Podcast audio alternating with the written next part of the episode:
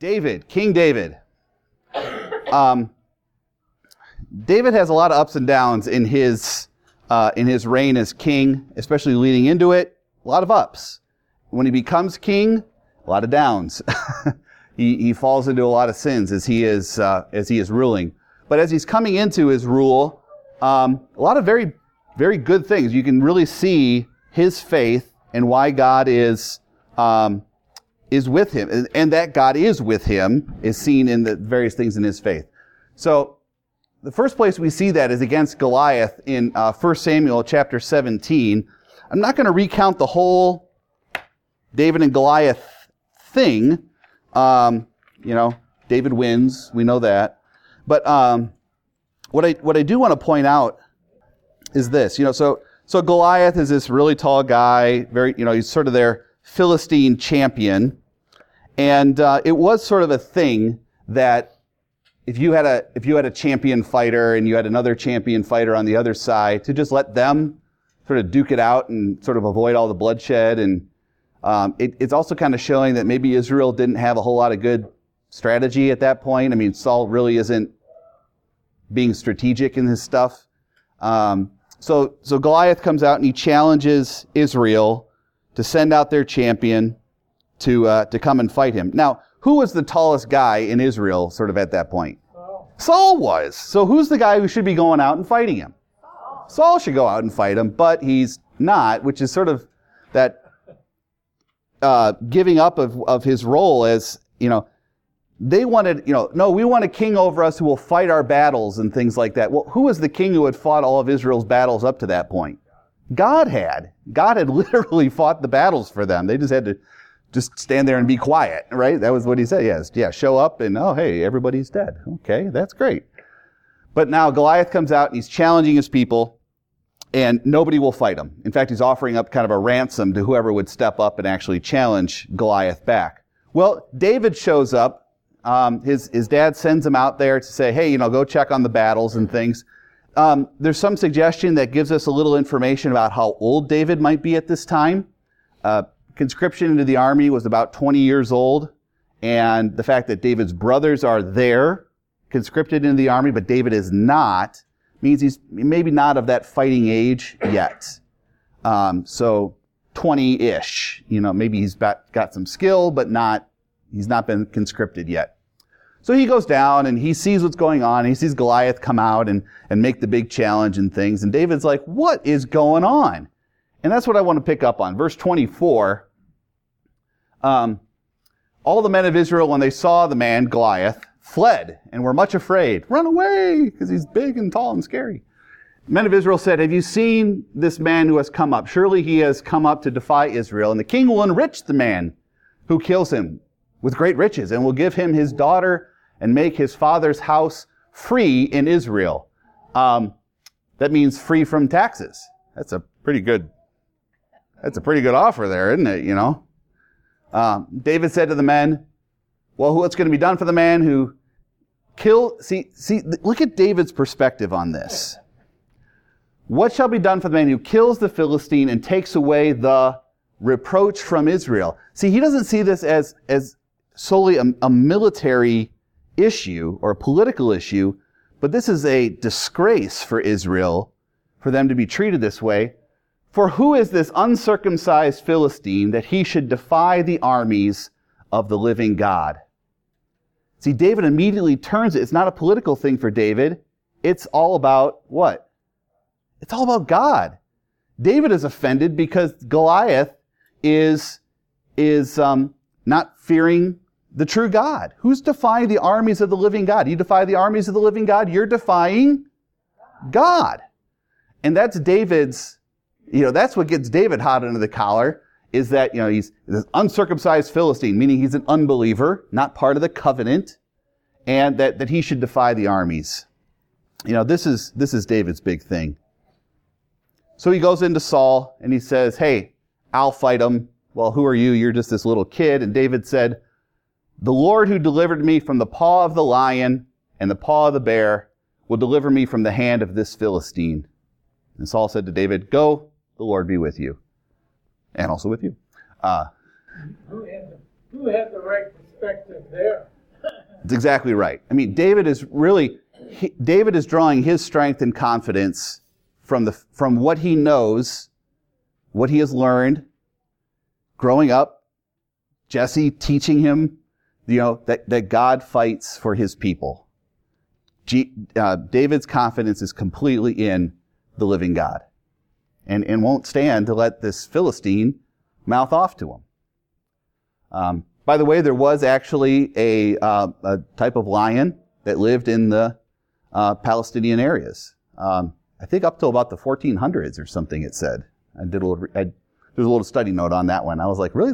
I always wondered about that. I was like, there are no lions in Israel. Well, there were. So he fought them off. Which tells me, what does that tell you about David? Either brave or just stupid. I don't know, but definitely brave. And, the Lord was indeed with him, and he's pretty cunning, pretty strong guy. He fought off bears and lions. But it seems to me that the people who saw him anointed didn't take much, he didn't get much credit for that. They've been trying to protect him.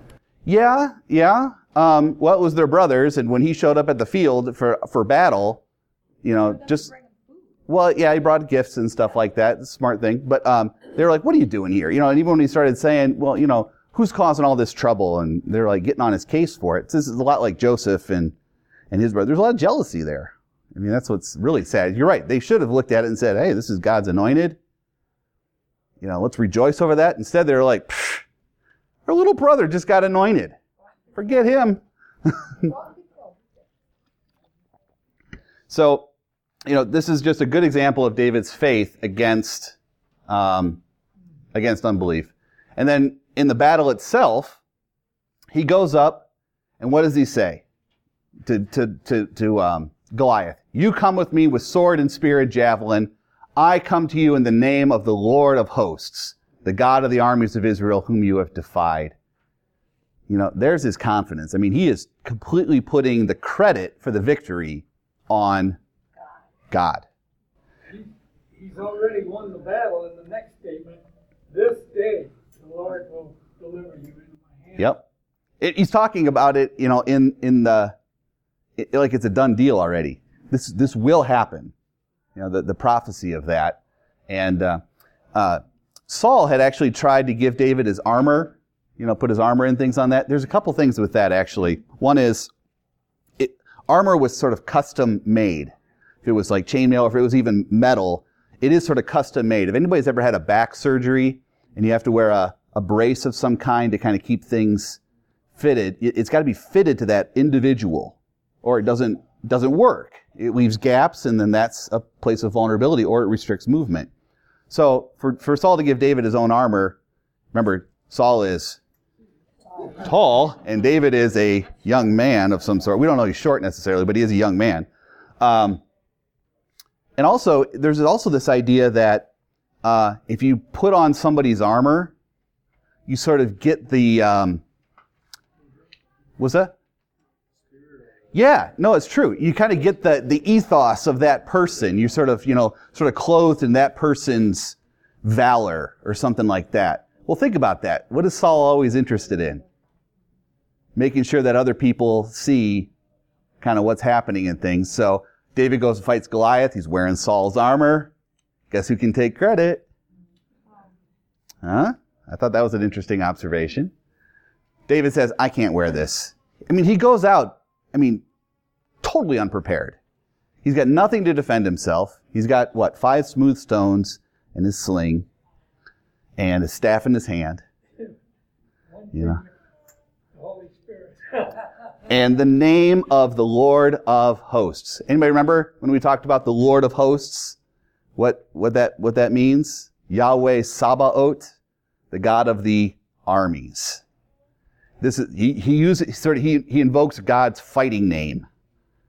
This is not El Shaddai, God of peace. This is this is Yahweh Sabaoth. This is the God of the angel armies that I come against you with. And the name of the Lord is on his side. Wow. And where God's name is, there he is. And so David comes in with great confidence.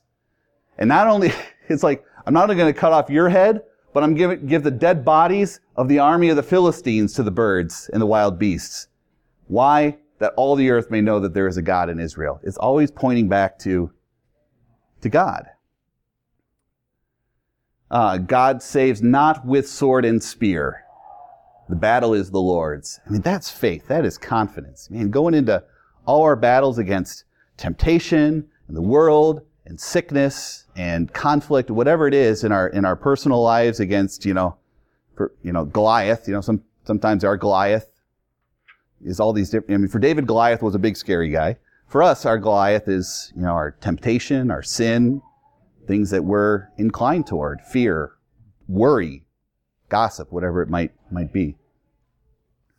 But David is totally confident that he has the victory. It's already a done deal. And, against our sin, that's how we can look at Satan and temptation and these things. We can say, you know what?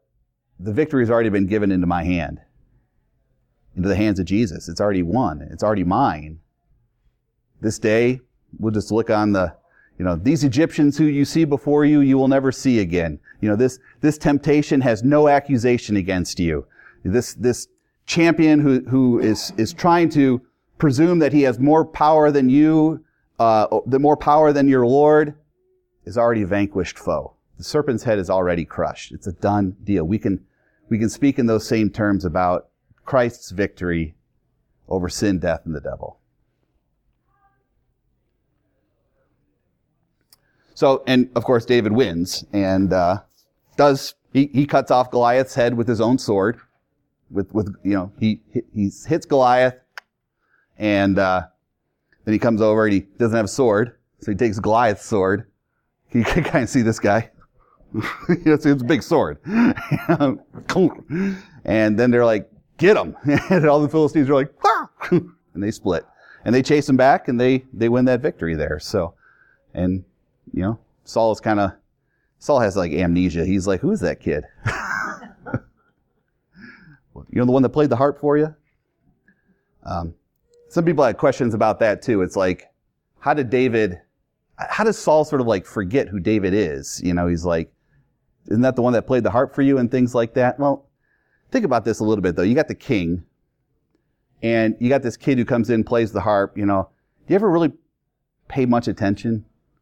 I don't think he would pay much attention to it. I think he was kind of full of himself, and so it was sort of like, oh yeah, I really love that harp player because it works good for me. But he would come and go, and he was sort of the butler, the sort of even lower than the butler, even just behind the scenes and stuff. So it doesn't totally surprise me that Saul is sort of like, wait a minute, who is that kid? Where's his family again? Well, he's been in your service from time to time, but so have a lot of people probably, right? So that doesn't trouble me too much. Another example would be in chapter 24. We'll talk about that in a minute against Saul, but he again shows faith even in the midst of Saul as an enemy. But we'll look at that in just a minute. Chapter 18 talks about David and Jonathan. You'll sometimes get this sort of progressive attempt at saying, oh, look at how they talk about the relationship between David and Jonathan. Like it's some sort of homosexual love or something that they had for each other. Because, as soon as he had finished speaking to Saul, the soul of Jonathan was knit to the soul of David, and Jonathan loved him as his own soul. Verse 3, then Jonathan made a covenant with David because he loved him as his own soul. He stripped himself of the robe that was on him, gave it to David and his armor, and even his sword and his bow and his belt. And David went out and successful wherever Saul sent him. The language that's used there about loving him as his own soul is not ever used in terms of romance. It's never used in the terms of any sort of erotic love, but rather of brotherly or covenant love, like they are bound together in an agreement that Jonathan gives him his loyalty, and they're held fast as friends and and as brothers. It is a deep connection. It is a profound love for two people, but it is not used in terms of romance. There are other words for that. There are other words for that even between men. There's just different words for that kind of activity. And it's not even hinted at here. So it's to have that suggested is just kind of ridiculous. So, Kathy? Jonathan is Saul's son. One of Saul's sons.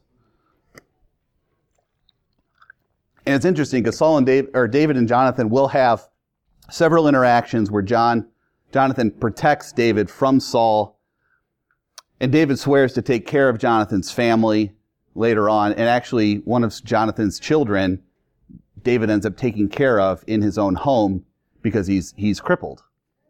And David doesn't kill him like he could, you know, the rival, maybe the true heir of the throne, but instead he takes him in and cares for him. So it really shows that David had a love for Jonathan as well. The robe and the armor, the sword and the bow and the belt, all these things being handed over to David. What is Jonathan telling David at that moment? He's abdicating his throne. He's saying, I'm not going to challenge you. In fact, I'm going to stand with you. Because Jonathan would be the king, one of the heirs, you know, or if not the oldest, you know, he would have been the next one. And by taking off the robe, that's the kingly garment, but also the articles of war. I'm not going to fight against you. I'm going to fight with you. And so that's really a covenant act of loyalty toward David. That's very significant. Because there's going to be things coming up now where Saul is going to be fighting against David, where Jonathan should be against David, but it chooses not to. And he remains true to his word. Well, yeah. And really he's nobody in the kingdom until he comes on the scene in defeating Goliath and now going out and winning victories. He is now, publicly demonstrating that the Lord is with him, that the Lord is on David's side against Saul now.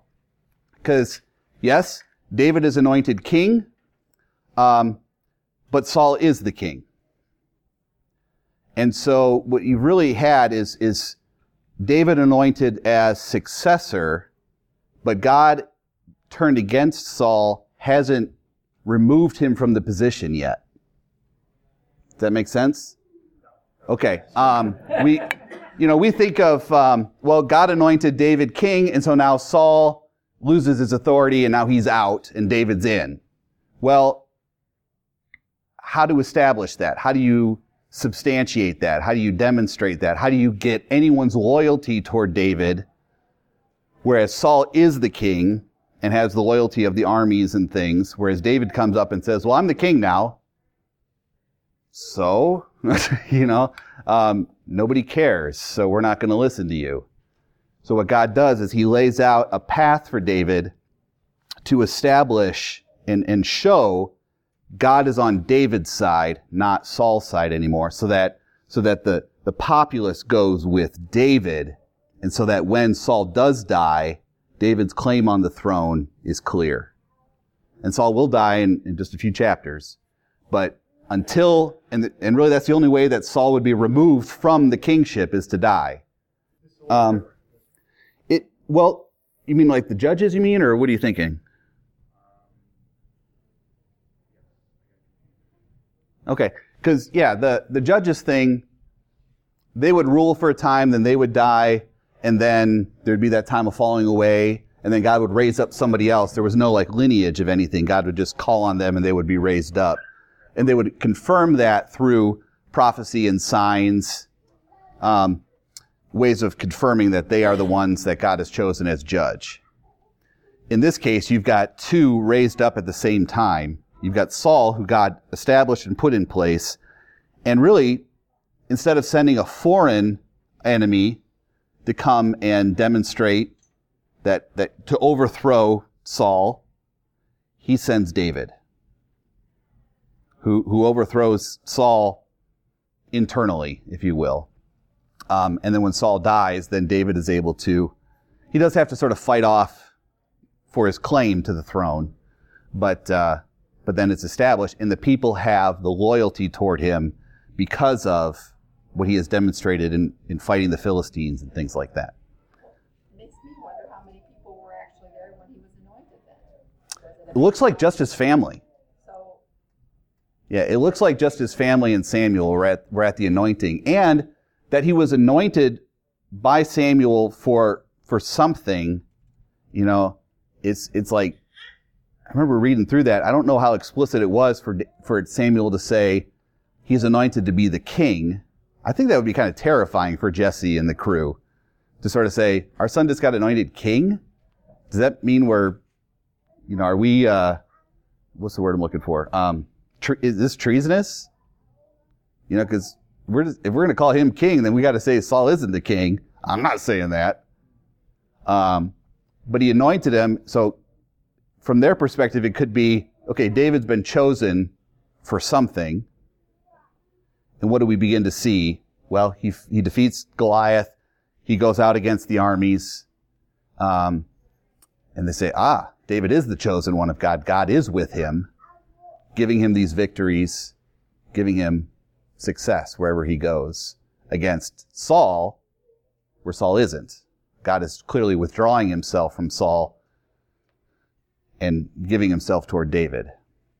So I think the reason it didn't just sort of happen in an immediate transition is, I mean, in large part, the practicalities of David needs the support of the people. And that's what he establishes in defeating Goliath and the victories that he'll have next. And it's not very long that they get, Saul has killed his thousands, David his tens of thousands, even though he hadn't killed tens of thousands by that point, but they were already sort of saying, David is surpassing Saul, our loyalty is with him. And what's really interesting is how almost toward the end, even Saul acknowledges it, that David is next. And that's what we're going to look at in chapters 24, is David and Saul interacting during the chase. Because, you know, if this were a movie, we'd be coming into the chase scene now, where you got antagonist, protagonist, and now you got the chase scene. Saul is chasing David all around the countryside, and, you know, David's hiding out and things. David and Saul have two interactions with each other that, again, speaks to David's faithfulness toward God and integrity, and then Saul's response of sort of acknowledging David is next. Right. They did. Yeah, because you look at chapter 16. David is, you know, Samuel knows. And, you know, the Lord says to Samuel, I've rejected him, Saul, as king over Israel. I'll send you to Jesse, for I have a king among his sons. He gets to Jesse, says, I've come to sacrifice, consecrate yourselves and come. There's no mention, you know, he's saying, come to me to the sacrifice. Okay, you're the prophet, we'll do that. Verse 6, the first son, nope. He thought this, nope. The Lord says, don't look at his appearance. And they look at all the sons. And Samuel said to Jesse, the Lord has not chosen these. I don't know that there is a clear chosen for what at that point to Jesse and the others. No, that had not yet been prophesied. All we know at this point is that it would be of the tribe of Judah. And we do know that. You know, Samuel says, Jesse, wait for the ones to come. They get David there. Samuel anoints him. The Spirit of the Lord rushes upon David from that time forward and went up to Ramah. So, yeah, I don't necessarily know that there was like this explicit sense of, oh, now he's the king. I'm going to look into that a little bit more closely to see, you know, was it anointing only suggesting kingship or just chosen for something? I'll look into it a little bit. What was That's a good question. Yeah. I think it would have been prophecy, kingship, priesthoods, spiritual leadership. It's a setting aside of somebody for something special. And, oh, yeah. Yeah. I mean, yeah. Head. Yeah. Yeah. Anoint my head with oil. My cup runneth over. So, but I'll look into that a little more. It'll be fun to look at. So, all right. Let's see. So we've got now the chase scene. David and Saul running around the countryside, being chased after. Lots of different things happening there. I'd love to get into all those different stories with eating the bread and then, saving the towns and, all these kinds of things. It'd make a good story. But I want to focus particularly on two times that David spares Saul's life. The first is in chapter 24.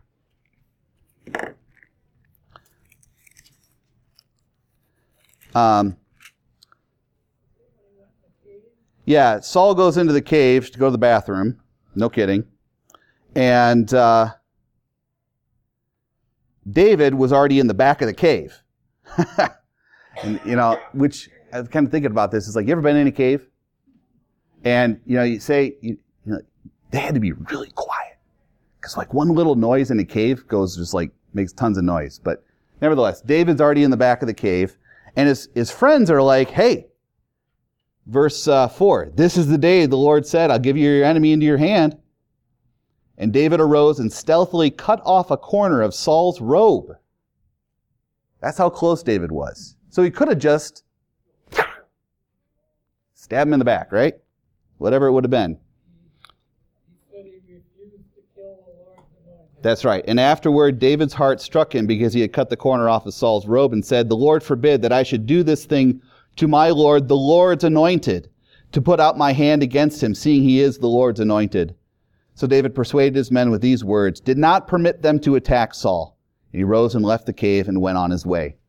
That's significant because in David's eyes, though David knows that the Lord is against Saul, he's still the king, and he won't raise his hand against him. He's going to let God take care of that in his time. He won't be the instrument of it. And what's really interesting is ultimately when Saul dies, he commits suicide with the help of his sword bearer, and he comes and reports this to David, and David kills the sword bearer. And he says, you helped the Lord's anointed kill himself? That is a grievous sin. You should not, you raised your hand, you did not protect the Lord's anointed one. And so gave him a sentence of death too. David had a very high view of God's choosing, even as God has rejected him as king, still wanted Saul as a child of God. And so David would not raise his hand against him. So as Saul is leaving the cave, David comes out from behind him. Yes, Dean? No, it's all right. Why would God wait? Why would he let Saul stay there when he knows that that's not the one he wants to be? Yeah, it's a good question. It is a good question. I don't know the exact answer. Yeah. Jeannie? Maybe it has something to do with, and this is just pure conjecture, that showing that David is waiting on God's time and not choosing the importance of doing that. You've got, Abraham and Sarah trying to push the issues and, for offspring and things. And he says, all right, I'm the anointed. I'm waiting on God's time to establish me, not me establish myself. Could be. But why doesn't God just have the Philistines come in and take out Saul and boom, it's over? It's a good question. Tony.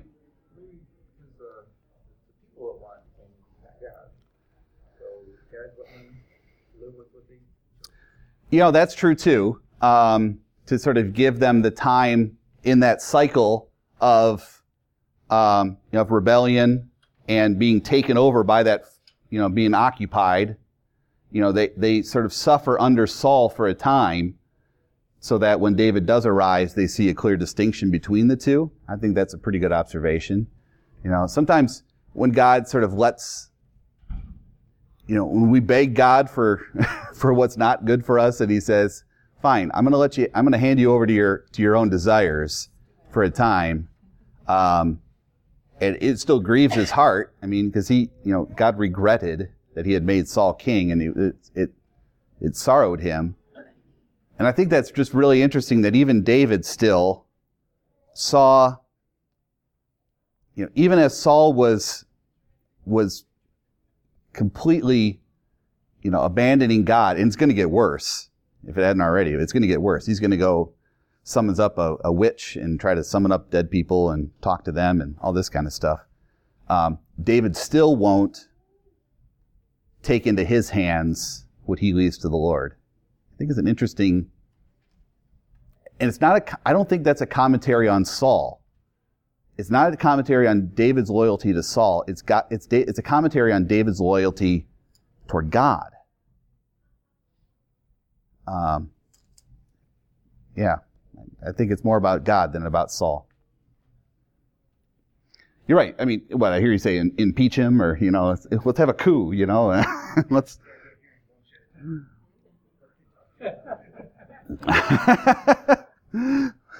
Sarah's like, no, he doesn't. Selective. They didn't have that word then. Right. Yeah, there's impeachment at the edge of a sword. All right. So David comes out from behind him, and he says, hey-oh, looky what I got. He says, behold, this day your eyes have seen. The Lord gave me into your hand in the cave. And some told me to kill you, but I spared you. I said, I will not put out my hand against my Lord, for he is the Lord's anointed.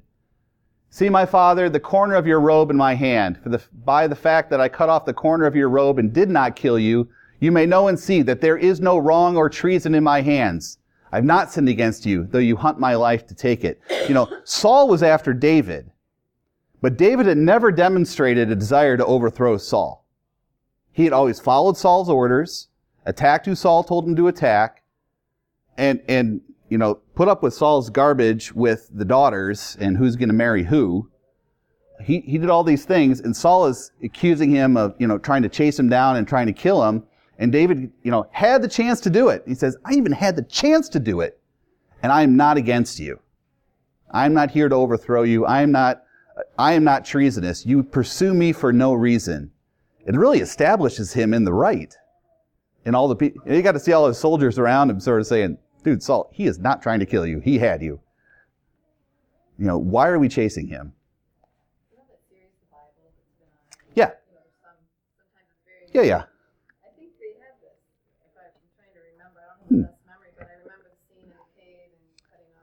Yeah. Yeah. Yeah. I think that's pretty vivid. Yeah. So I think that's really what it's establishing is David saying, I am not trying to overthrow you. I could have, but I'm not. God's going to take care of that on his own time. He does again in 26. David and one of his generals go into the camp by night. Saul is asleep. His spear is in the ground next to his head. The army is all around him. And what does Abishai say? Hey, God's given your enemy into your hand again. Pin him to the earth with one stroke of the spear. You know, or let me do it. But David says, don't destroy him. Who can put out his hand against the Lord's anointed and be guiltless? As the Lord lives, the Lord will strike him, or this day will come to die, or he will go down into in battle and perish. The Lord should forbid that I should put up my hand against the Lord's anointed. Take the spear and the jar of water and let us go. And basically does the same thing again. Says, look, you want to know where your spear went? I got it. And I didn't kill you. And I could have again. Stop chasing me. I'm not trying to kill you. You're coming after me. So, and eventually David ends up going and actually working a little freelance for the Philistines against other enemies, which are still kind of to Israel's favor that they're defeated, but David has to run. In between those two events, something very important happens. Chapter 25, Samuel dies. Well, you know, it happens. Long mourning period for Samuel. And they buried him at his house in Ramah. The whole thing about David and Abigail, that's very interesting. You should read it sometime. Chapter 26, David spares Saul again. I put that wrong on your handout. Samuel dies, it's chapter 25. Chapter 28. Now here's where Saul is really hitting the end.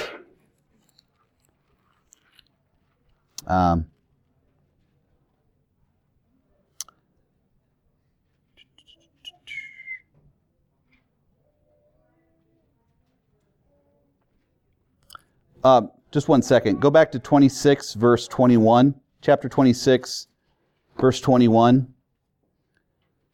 This is Saul's response to the jug and the spear. Saul says, I have sinned. Return, my son David, for I will harm you no more, because my life was precious in your eyes this day. Behold, I have acted foolishly and made a great mistake. And David answered and said, Here is the spear, O king. Let one of your young men come over and take it. The Lord rewards every man for his righteousness and faithfulness. The Lord gave you into my hand today, and I would not put out my hand against the Lord's anointed. And Saul said to David, verse 25, Blessed be you, my son David. You will do many things and will succeed in them. So David went his way, and Saul returned to his place. Now, so this is, I think, as Saul sort of beginning to realize, yeah, I'm done. And David's next. You know, even Saul's realizing that, all right. All right, now into 28. The witch of Endor. You're like, what? No, it's really. He goes, and the Philistines are encamped against them and wants to know whether he should fight them or not, or what's going to happen or not. And so... Verse 6, Saul inquired of the Lord. The Lord did not answer him, either by dreams or by Urim or by prophets. So God has gone silent to Samuel, or gone silent to Saul. So Saul said to his servants, Seek out for me a woman who is a medium, that I may go to her and inquire of her. And they said, There is one at Endor. So Saul disguised himself and put on other garments and went, and he and two of his men with him. And they came to the woman by night, Divine for me by a spirit, and bring up for me whomever I shall name to you. The woman said, Surely you know what Saul has done. He has cut off the mediums and the necromancers from the land. Why are you laying a trap for me to bring about my death? And Saul swore to her by the Lord, As the Lord lives, no punishment shall come upon you for this thing. Now, not only is he going to try to predict the future by, not by the Lord, but by evil means, he does it by invoking whose name? God's name. He says, by my loyalty to the one true God, I won't harm you for doing this thing for me. That's the whole, don't use my name in vain. Curse, swear, use satanic arts, lie, or deceive by God's name. And here he does. All right, who do you want me to bring up for you? Bring up Samuel for me, he says. He doesn't just want anybody. He doesn't just want, give me somebody who will tell me what's going on. He wants Samuel to talk to. Well, okay. Verse 12. And, do I have this in here? Yeah. When the woman saw Samuel, she cried out with a loud voice. And the woman said to Saul, Why have you deceived me? You are Saul. She sees that, what's really happening. The king said, Don't be afraid. What do you see? Which tells you what? Saul can't see it. She's having the vision, or she's seeing the thing. He doesn't. And the woman said to Saul, I see a God coming up out of the earth, an image. What does he look like? An old man coming up, wrapped in a robe. Oh, that could be, just about anybody. You get these mediums on TV and stuff like that, and they talk in such general terms about things that whatever you want them to be saying, you can read into it that that's what they're saying, and they play off of that. She's kind of doing the same thing. Saul wanted it to be Samuel, and so when she said, "An old man wrapped in a robe, as I see him," Saul knew that it was Samuel, and he bowed his face to the ground and paid homage. Maybe he should have done that while he was still alive. Samuel said, "Why have you disturbed me by bringing me up?" And Saul answered, "I'm in great distress. The Philistines are against us." God turned away, answers no more. "I've summoned you up to tell me what I should do." Now, Dean, you probably got a question at this point.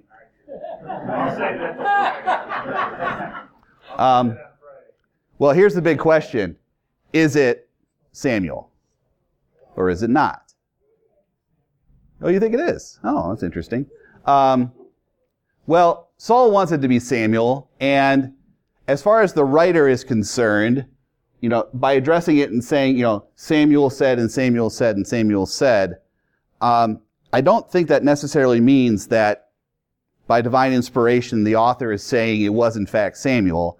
I think what it's saying is, it's exactly what Saul wanted to see and to experience. He may even, you know, because Saul didn't see anything. And so the one that Saul called Samuel, if you will, tells him these things and says these things. We know from the New Testament in particular that God does not send the dead back to speak to the living. There's a great chasm that is fixed, so none can cross from here to there. The rich man and Lazarus, the rich man wanted them to send Lazarus back to warn his brothers not to follow in their evil ways so that they wouldn't end up in hell. And Abraham said, can't do it.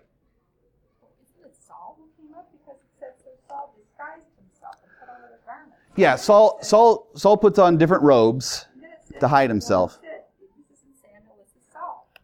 Well, no, he says, "Why have you tricked me? You're actually, you know," the God comes up, and she says, "Wait a minute. You've tricked me. You're Saul, and you're asking me to do this thing." And Saul's the one who's been killing all the mediums and the necromancers and things. The woman sees Samuel and says to Saul, "You tricked me. You're not just anybody. You're actually Saul. Now you're going to try to kill me or something." So there's this thing there, and she sees it. It talks to Saul, an image of Samuel. You know, what people see or experience as far as spirits or the supernatural, you know, there is indeed a supernatural world. And if you'd like to read a book about it, there's $13. It's in the it's in the narthex there. Pick it up, because you know what we realize is, what does Satan do best? He lies. And how does he lie? He comes in the form of things that we maybe want him to come as. And what did I say to somebody? They're like, "So you don't believe in ghosts?" I said, "No, I don't believe in ghosts." He said, "Well, then do you think these experiences are false?" I said, "No, but I don't believe in ghosts. Demons, disguising as different things, trying to deceive us, lead us away, confirm us and tell us things that we want to know and see and hear, because that's all they can do is lie." And that's what Saul is experiencing here. You know. Oh, yeah. Yeah, she definitely saw something. Saul definitely hears something. But it's not Samuel, and it's not a message from the true God. Because every time Samuel had come to Saul and said something to him, it was always calling for repentance, for a turn of attitude, for a returning to what had been. Even when he condemned him and said, "The Lord has, you know, torn the kingdom away from you," the whole idea was that to repent and come back from it. Well, the image says, "The Lord has turned away from you, become your enemy." Well, that's true. You know, that's where Satan always starts. "He's torn the kingdom out of your hand, given it to your neighbor David, because you didn't obey." You know, all this is interesting, and it's all factual stuff. It's all really what's happened. It's because, you know, it's not that Satan doesn't know reality of things that have happened, but there is no There is no call to repentance. There is no really pointing him back to the true God. It's just simply the voice of judgment against him. And that's a good indicator that this is not a message from the Lord, but a deception from Satan. So, Saul had trouble with evil spirits before, right?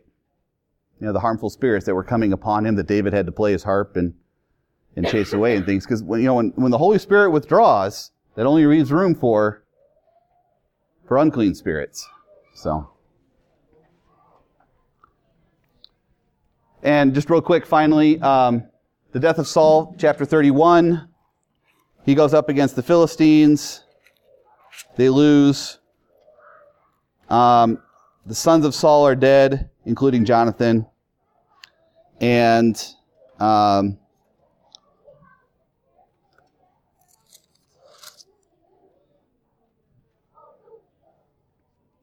verse 4, Saul said to his armor-bearer, "Draw your sword, thrust me through with it, lest the uncircumcised come and thrust me through and mistreat me." But he would not, for he feared greatly. Saul took his own sword and fell on it.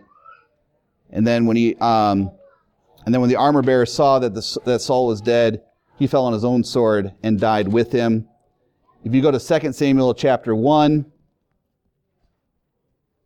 David hears of the death of Saul.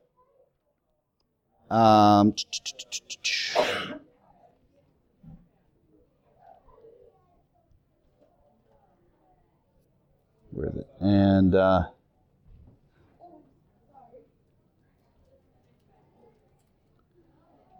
verse, David gets the news from this Amalekite, verses 12, 13, and 14.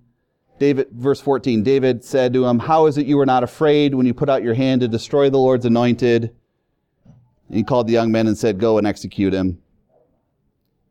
And for I have killed the Lord's anointed." So he was trying to make it like he had actually killed him. So kind of an interesting story there. So Saul is dead. That seems a little unfair. Well, yeah. He was trying to make it like he had done it, or that he had somehow not prevented it or something, and he should have, David was very protective of Saul, even against his own men. And I think that was sort of that final way to express that is, you weren't afraid when you said you were going to come upon him and kill him, so shame on you. So next we'll look at David's kingship. In particular, we'll look at David and Bathsheba, some of David's kids, and then transfer of rule to Solomon after that. That's next week.